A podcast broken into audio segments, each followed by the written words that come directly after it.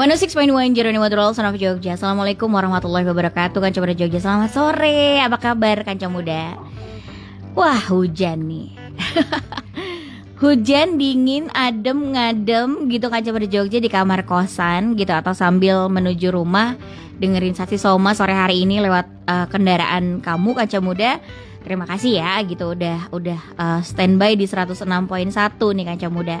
Dan sekarang seperti biasa kalau Jumat sore jam 4 itu ada sasi soma sana sini soal agama dan Kanca Muda bisa simak tema-tema yang bakal kita obrolin barengan sama Pak Ustadz nih. Dan kalau misalnya sekarang Kanca Muda Jogja dengerinnya lewat radio biasa uh, di mobil gitu Kanca Muda dan nanti mungkin mau sampai rumah gitu ya bisa lewat aplikasi Noise atau Jogja Streamers nih Kanca Muda kamu dengerin dari situ gitu. Dan bisa di mana aja ke mana aja gitu ya. Lebih simple gitu juga pasti kalau dengerinnya lewat handphone yang selalu ada di dalam genggamanmu Kanca Muda gitu. Oke? Okay? tema sore hari ini sesuai dengan uh, beberapa uh, apa namanya peringatan beberapa hari lalu adalah ngomongin soal ibu ya. Sama Pak Ustadz. Ah ini saya paling agak gimana gitu kalau sama tema ini. Assalamualaikum Pak Ustaz Waalaikumsalam Sehat Muda, Alhamdulillah sehat. Kanca muda. Jadi ketahuilah bagi Anda yang saat ini sedang punya persoalan dalam kehidupan Apakah utang Apakah masalah dengan pasangan Apakah masalah dengan pekerjaan Atau masalah apa pun yang Anda alami Sebetulnya adalah sinyal dari Allah Kalau Anda ini ada masalah hubungan dengan ibu Anda Baik ibu Anda sudah meninggal Maupun ibu Anda masih hidup karena apa? Karena posisi ibu itu menjadi sangat luar biasa dalam kehidupan manusia. Tidak ada satupun manusia di muka bumi ini yang bisa sukses tanpa doa restu dari ibunya. Nah, oleh karena itu tema kali ini adalah kita akan membahas bagaimana keajaiban ibu itu ada dan bagaimana caranya agar kita itu tidak hanya posting di Instagram atau di sosmed hari ibu, selamat hari ibu. Wah, terus kita posting sedang mijeti ibu kita misalnya, sedang bikin minum itu kan. Berapa berapa lama kita mijitin? Berapa lama kita bikin minum? Berapa lama kita ngajak main-main? Berapa lama kita ngajak makan? Bandingkan berapa lama ibu bersama diri kita dari kita sebelum lahir sampai kita sekarang menikah mungkin sudah punya anak. Mungkin kita sudah nggak ingat jasanya dari ibu kita. Hari ini kita akan membongkar bahwa sesungguhnya dosa kita terhadap orang tua kita itu sangat besar Salah satu yang sering kita lupakan adalah bahwa orang tua itu harus kita doakan rutin setiap hari. Nah, jadi ketika Anda dalam satu hari 24 jam gak pernah Allah maghfirli wali walidaya warhamhuma kama robini zohirah, maka pastikan hari itu Anda sebenarnya nggak bahagia. Pastikan hari itu Anda akan punya banyak masalah. Kenapa gitu Pak Ustadz? Ya, kenapa? Karena bisa jadi doa yang nggak pernah dipanjatkan untuk orang tua itu itu akan berefek kepada kehidupan kita. Meskipun kita sedang piknik pada hari itu, nanti di hari berikutnya kita ada persoalan juga. Jadi sebetulnya mendoakan orang tua itu harus ditarget. Harus ditarget. Tanpa target itu omong kosong. Jadi kalau kita cinta pada bapak ibu kita, itu nomor satu adalah kirim doa secara rutin. Kita harus membiasakan itu dan memaksakan itu. Kalau bisa tidak hanya habis selesai sholat, tetapi ada waktu khusus yang kita mendoakan kepada beliau-beliau itu. Nah, saya tambah amalan lagi agar kemudian lebih tak, e, lebih manjur selain mengirim Allah firli itu kita kirimkan Al-Fatihah baik bagi yang masih hidup maupun yang sudah meninggal dunia. Ilah hadoroti sebut namanya siapa bin siapa Al-Fatihah sebutkan Al-Fatihahnya dibaca. Rutin Anda lakukan itu. Orang tua yang dikirim Al-Fatihah rutin itu tanpa diminta Allah meremot orang tuanya pun mendoakan dirinya gitu loh. Nah, bisa jadi Anda-anda, saya akan langsung cut dulu. Kita akan ngomong masalah orang yang sudah ditinggal mati sama orang tuanya dulu. Kalau yang sudah masih hidup nanti di segmen kedua. Segmen pertama bagi Anda yang sudah terlanjur ditinggal oleh orang tua. Saya. Itu yang paling penting adalah anda wajib mengirimkan doa ini secara rutin Al-Fatihah itu minimal tiga kali setiap selesai sholat dan harus ada tambahannya. Tiga kali iya, itu tiga kali sholat? Ya, enggak tiga, tiga kali kiriman Al-Fatihah. Jadi kita selesai sholat, Allah maafiri dan sebagainya itu, Allah, kemudian ilah hadoroti sebutkan namanya bin siapa Al-Fatihah. Ilah hadoroti sebutkan namanya bin siapa Al-Fatihah. Ilah hadoroti sebutkan namanya tiga kali Al-Fatihah. Kirimi rutin setiap hari. Setiap hari. Setiap selesai sholat. Jadi Anda punya target tiga kali lima, lima belas Al-Fatihah Anda kirimkan rutin setiap hari. Minimal. Lebih dari itu, excellent.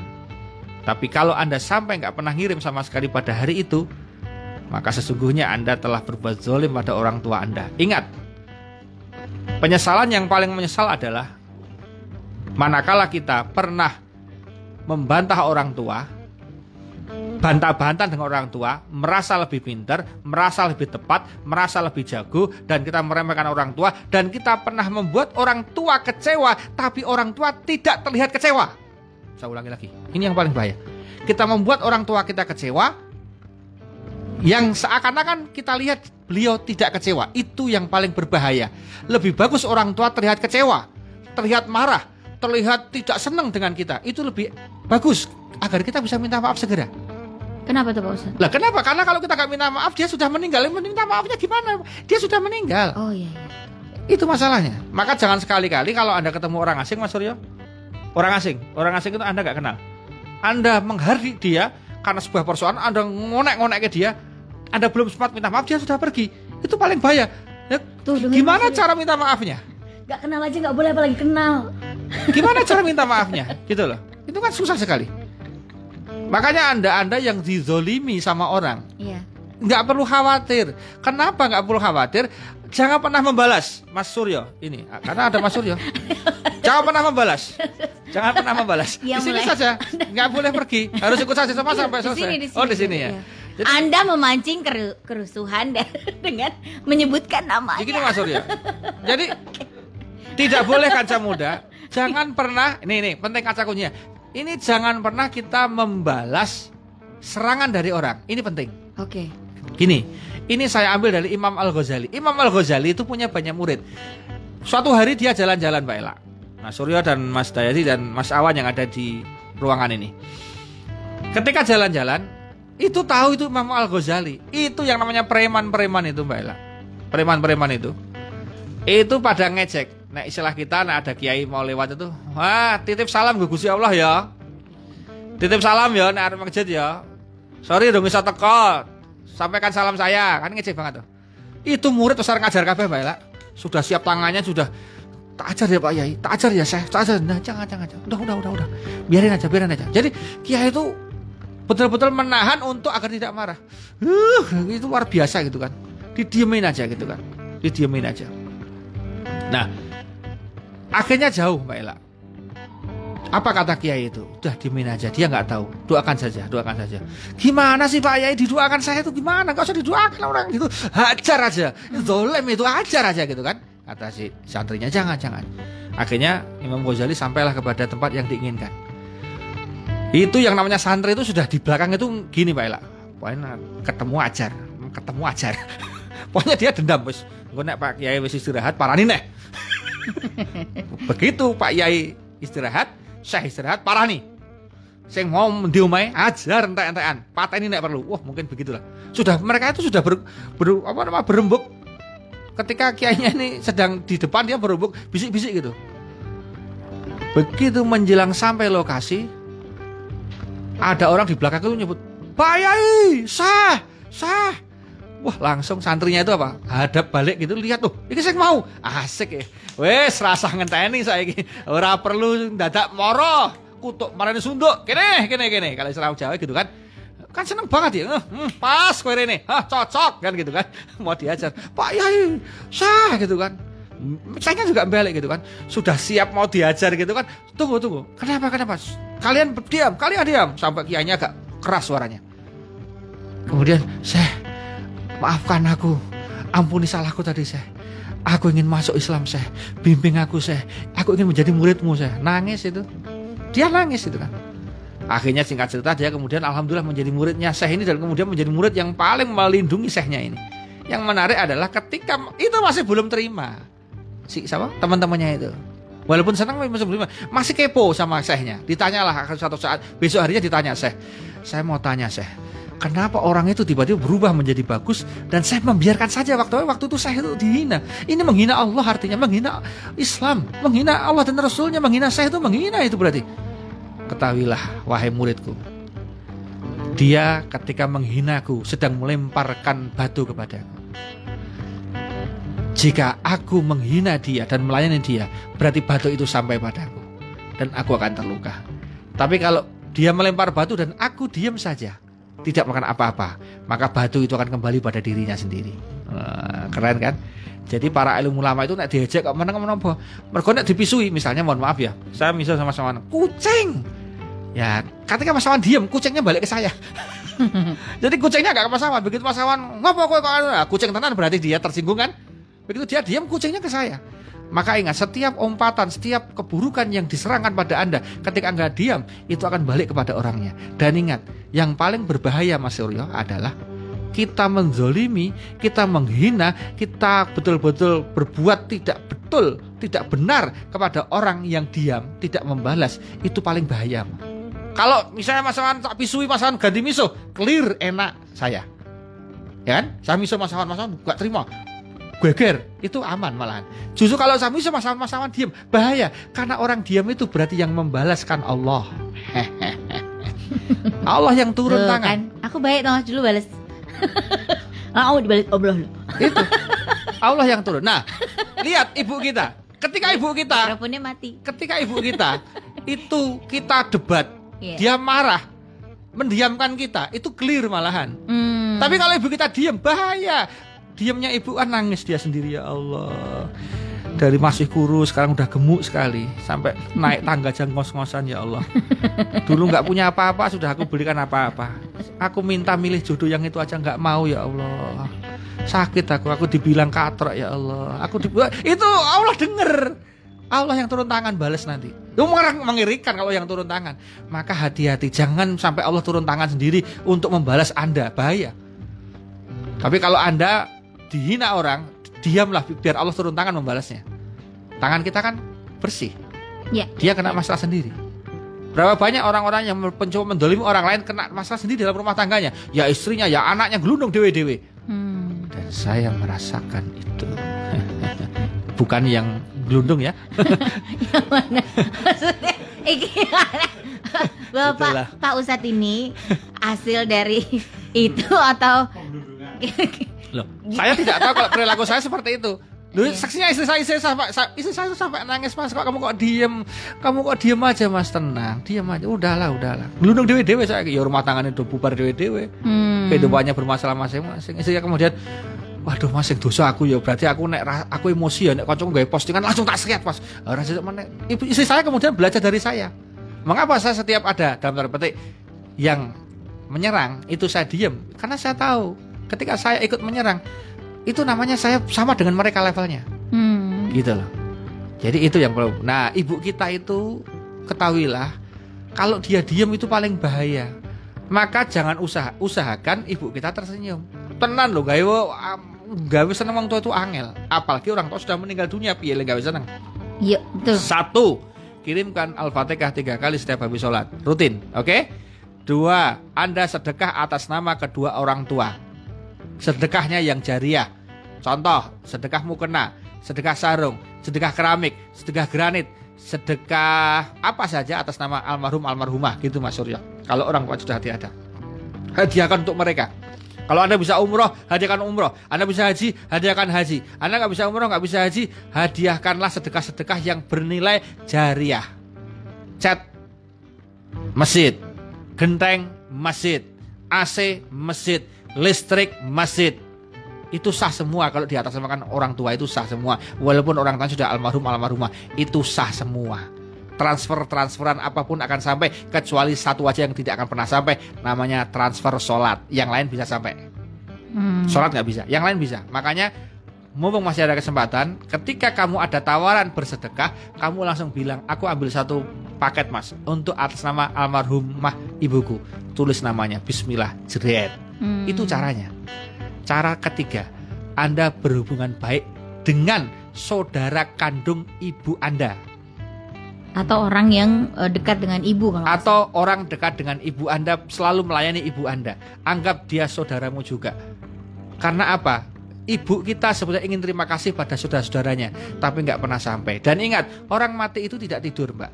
Dia bisa melihat situasi dunia yang sedang dialami anak-anaknya. Maka melihat anak-anaknya tidak akur, dia nangis.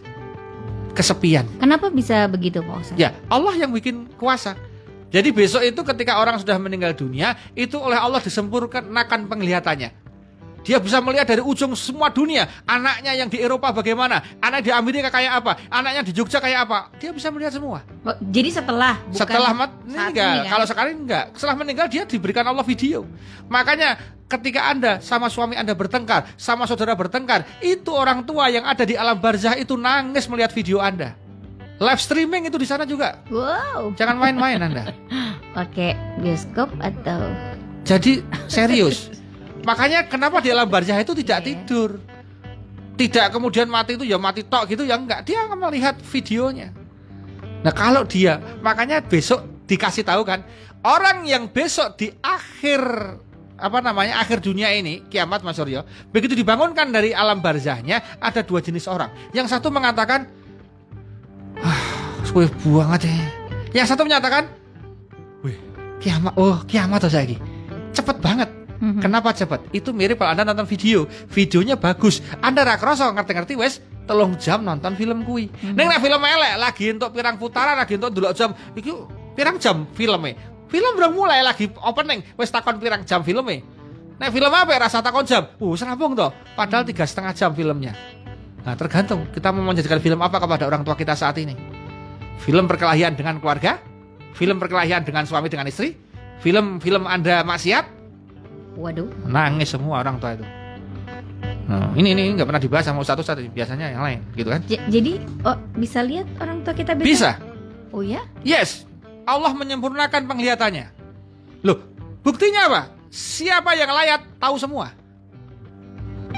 Ada hadisnya soalnya, coba browsing. Hadis tentang eh, apa namanya mayat bisa menyaksikan siapa yang layat misalnya. Itu ada. Yang layat siapa tahu, ngapain siapa orangnya tahu. Ya nggak bisa apa-apa, tapi dia tahu. Hanya understand. Nanti kamu cari itu. Nah, jadi bagi orang tuanya yang sudah meninggal dunia, bukan berarti Anda kemudian free, santai, bebas. Itu malah justru mereka itu kalau masih hidup bisa ngelek ke Mas Aryo. Sur, aja ngono, sur. Maka kaget ya. Jangan kaget ketika orang tua soleh-soleh itu Mbak Ela tahu anaknya bertengkar, tiba-tiba dia bisa ngirim sinyal lewat mimpi Mbak Ela. Itu Allah yang punya kuasa menyampaikan mimpinya Mbak Ela. Lu Rasulullah sudah meninggal, tapi apakah Rasulullah nggak bisa hadir dalam mimpi manusia? Bisa Mbak Ela. Bahkan Rasulullah bisa menjawab sholawat, berarti Rasulullah tidak meninggal Mbak Ela. Orang-orang yang soleh itu di alam barzah tidak meninggal Mbak Ela. Dia masih hidup dengan cara versi yang lain. Yang kita goib, hanya Allah yang tahu. Gitu ya. Jadi kalau kita mau serius melihat situasi itu hati-hati. Walaupun sudah meninggal dunia, bukan berarti mereka kosongan, nggak bisa lihat sama sekali. Bisa melihat gitu kan. Versinya macam-macam. Ya, makanya kita bagi yang sudah meninggal dunia orang tuanya itu tadi langkahnya. Laste terakhir Mbak Ella untuk orang tua yang sudah meninggal dunia, Anda rutin berziarah kubur. Datangin itu tidak hanya menjelang besok. Ini kan sudah 100 hari menjelang puasa nih, tinggal 99 hari hari ini pas 99. Ini 99 hari menjelang puasa. Itu jangan hanya ketika besok nyadran didatengin. Sekarang datengin rutin. Ada loh, Mas Dayati. Saya itu sampai iri. Ada teman kantor itu yang sorry ya pak aku nek dino nek hari kesekian aku nggak bisa diganggu. Lo nanti gue ada acara apa? Aku ziarah ngene bapak karo ibu kirim doa bersama keluarga. Woi sing ana kang ngono Mas Suryo datang ke kuburan beliau mendoakan gitu. Ada yang rutin itu. Itu loh. Lo pora seneng ya barzah ada yang ditatangin sama orangnya. Rasa lah barzah neng kuburan kayak lo wong loro kayak eh neng penjara. Wong loro neng rumah sakit diparani seneng ra seneng sing marani konco cedak ngene-ngene apalagi yang datang membawa doa dikirimkan al-fatihah al-fatihah gitu didoakan. Makanya kalau saya lihat yang di postingan di FB itu saya betul-betul menangis. Ada seorang anak membawa Quran gitu kan dia baca gini dia dia kemudian di atas alam barzah ibunya dia nunggu gitu kan. Dia nunggu ibunya yang sudah meninggal itu dia bacakan Ah. rutin. Dia bahkan rutin ke sana itu rutin sekali. Anaknya masih kecil. Anaknya masih kecil bayangkan anak kecil dia sudah bisa ngirim doa kayak gitu. Gitulah anak kecil belum punya apa-apa udah bisa ngirim doa kita loh. Handphone mahal-mahal semuanya punya ATM ono duitnya kabeh komplit kebak. Amin. ngono ya. Ora tau sowan nang kuburan ya bangetan.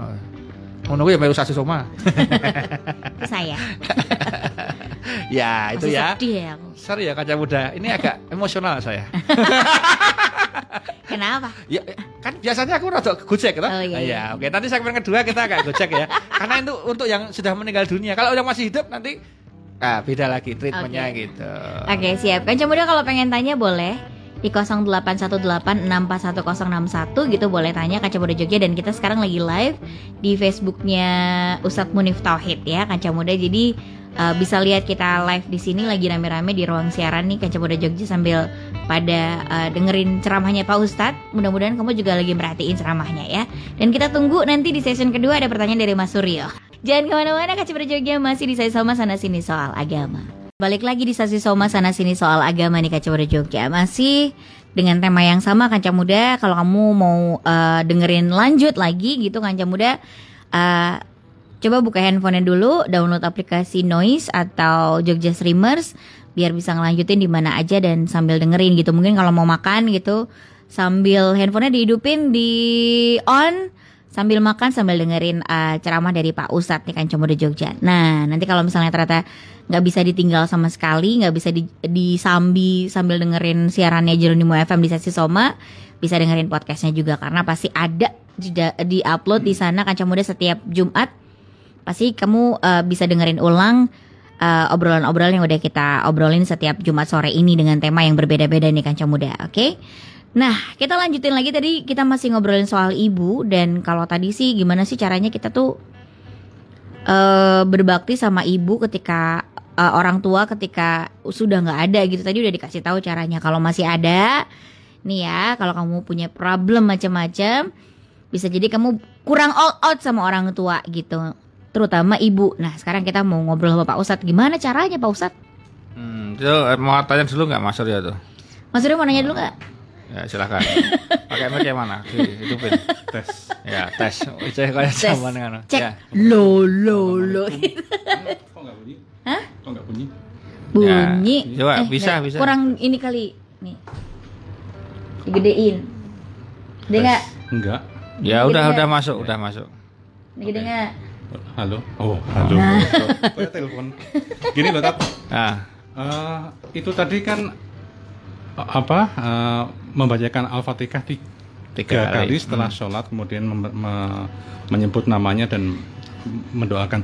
Nah itu tadi kan kita bicara tentang ibu. Hmm. Bagaimana dengan bapak? Itu yang Oke, pertama. iya. Apakah sama saja?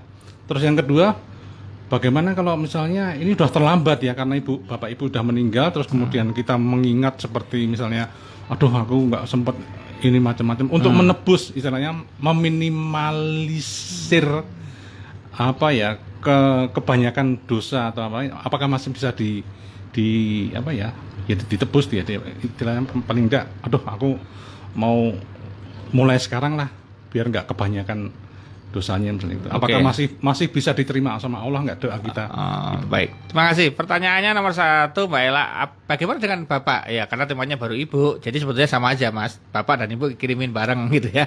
Maksudnya Al-Fatihahnya untuk Bapak tiga kali, untuk Ibu tiga kali. Ke- kenapa sih kita fokusnya ke Ibu? Karena memang Ibu itu memang punya positioning yang khusus di apa namanya di ajaran Islam gitu kan, walaupun Bapak juga punya posisi. Jadi bukan berarti Ibu tok, tapi Bapak nggak dikirimin, sama-sama dikirimin, Mas, gitu kan. Cuma prioritasnya lebih banyak ke Ibu, itu wajar karena Rasulullah sudah nyebutin tiga kali. Kedua, Mas, eh, bagaimana kalau sudah meninggal dunia? Ah, sudah terlalu lama, apa sih terlambatnya masih terima nggak masih? Selama masih hidup masih bisa diterima. Nah, caranya sekarang kalau tadi tiga berarti enam, Mas. Kan kita punya istilahnya ngerapel. Makanya tak tingkatin menjadi enam. Gitu loh, enam Al-Fatihahnya enam kali gitu kan. Jadi tiga eh, lima, bukan enam, lima. Jadi ganjil ya, tiga, lima, atau tujuh. Terserah dipilih. Kalau satu jangan, satu, tiga, lima, tujuh. Saya pilih tiga itu, kenapa? Itu middle.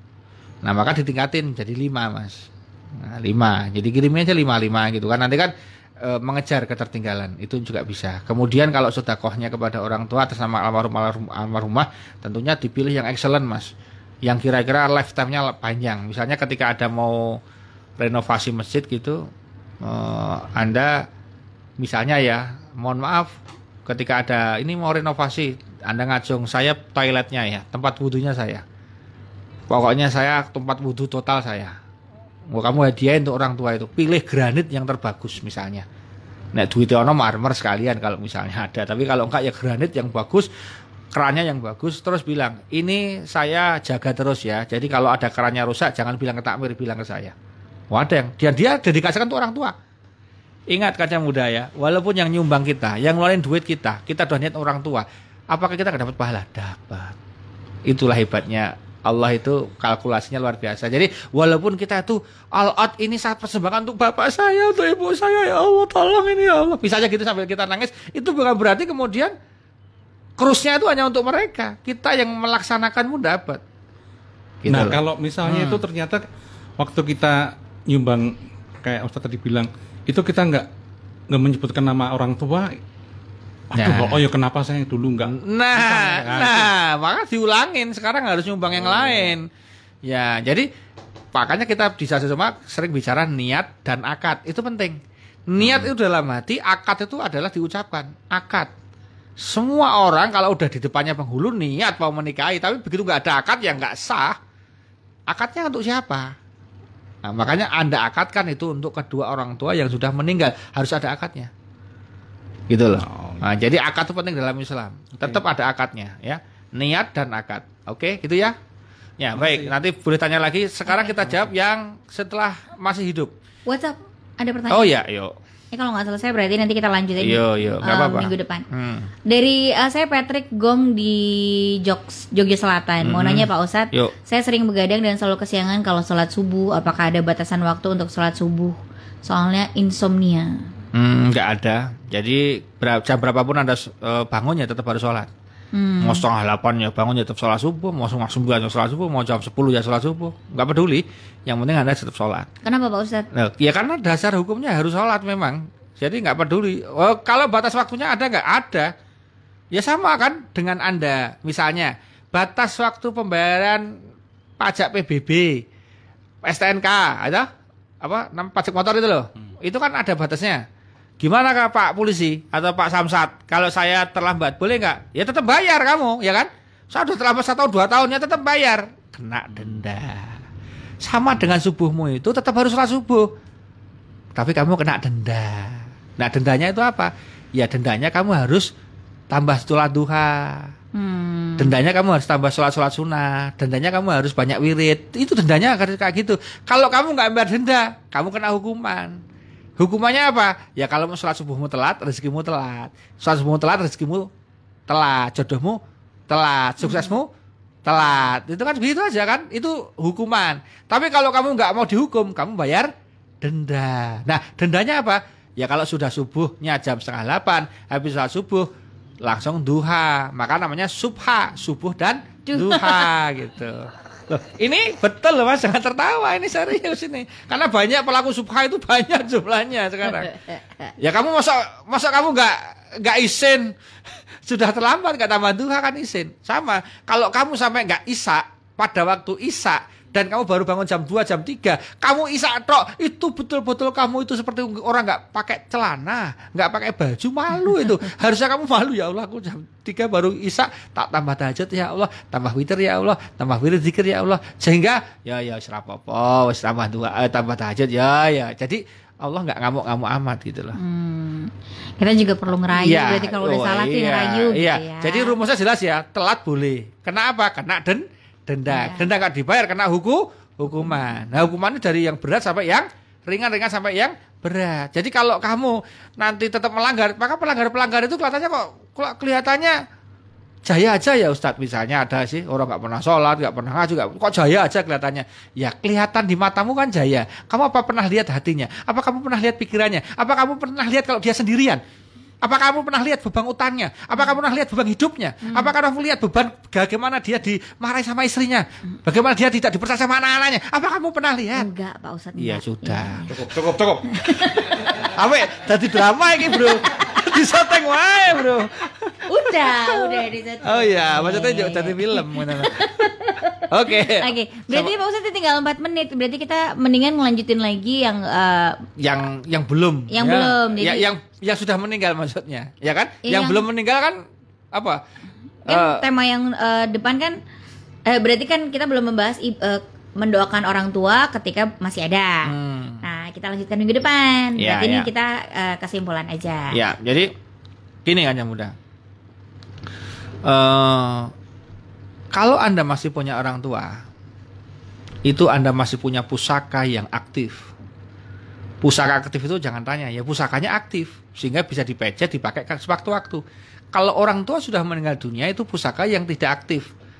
Nah, dia butuh aktivasi dengan cara apa? Ya kita kirimin doa-doa agar Allah mengaktifasikan kepada diri kita. Tapi kalau orang tua itu masih hidup itu gampang diaktifin, Mas. Pengen nyoba? Gampang, sederhana sekali. Kamu kejutkan orang tuamu dengan kebahagiaan. Mhm. Tak lama setelah itu kamu akan dikejutkan oleh Allah dengan kebahagiaan yang lebih besar. Amin. Coba nggak percaya. Kalau sampai mertua, Sama. Mertua itu adalah orang tua kita dalam bentuk lain. Itu sama, dibahagiakan juga sama. Maka berbahagialah seorang suami yang menganggap, menganggap mertuanya adalah ibunya, bapaknya sendiri. Berbahagia seorang istri yang menganggap bapak ibunya mertua adalah bapak ibunya sendiri. Jadi dalam kehidupannya nggak pernah ada bilang bapakmu, mbokmu kayak lo, ha nggak pernah. Dia hanya bilang bapak dan ibu. Paling banter bicara lokasi. Bapak Jogja, Bapak. Bapak Madiun misalnya. ya, saya Madiun, saya bilangnya Madiun gitu loh. Hahaha, gitu loh. Jadi jadi nggak ada bapakmu, ya, nah, bapak Jogja dan bapak Bapakmu Madiun. Ada ada dua bapak dan dua ibu. Sama Mas Suryo. Jadi dengan saya mertua kalasan kalau ya. Oh, kalasan. Iya, ya. Bapak Kalasan. Bapak kalasan atau ibu kalasan. Ya. Karena apa? Ketika mertua Anda Anda bahagiakan, dia pun senang dengan Anda. Kesenangannya itu membuat doa-doa mengalir dengan deras, deras juga. Ya. Kalau Ella gampang saya ngasih. Bangin dapat kejutan lah. Datang ziarah kamu sempat. Nanti dapat itu dapat kejutan. Amin. Ya coba nggak percaya. Ya coba. Ayo. Oh, Oke. Oh, oh, oh, oh, Oke, Eh, ya saya eh, eh, umpul aja. ya misalnya. gitu. Suka sedih. Iya, Ah, gimana? Gimana dong? Ah, ya, makanya sekarang hanya mudah eh, bagi yang masih punya. Jadi berbakti kepada orang tua itu adalah sangat kompleks, sangat banyak dan sangat gampang. Sebetulnya. Nah, cuma kita bagaimana memilih aja. Nah, bagi Anda pelajar, ya Anda cukup gampang diatur, dibangunin untuk sekolah ya cepet, nggak usah rewel, itu sudah membahagiakan. Untuk yang sudah gedang geri-geri kayak gini, untuk yang sekolah-sekolah itu sekolahnya lancar, cepet, nggak usah banyak pacaran, pacarnya nanti aja kalau udah menikah misalnya. Anda yang pacaran jangan lama-lama segera menikah, itu bagian orang tua. Syukur kamu menikah nggak pakai ragat, nggak usah membebani orang tua, itu orang tua seneng epol, gitu kan.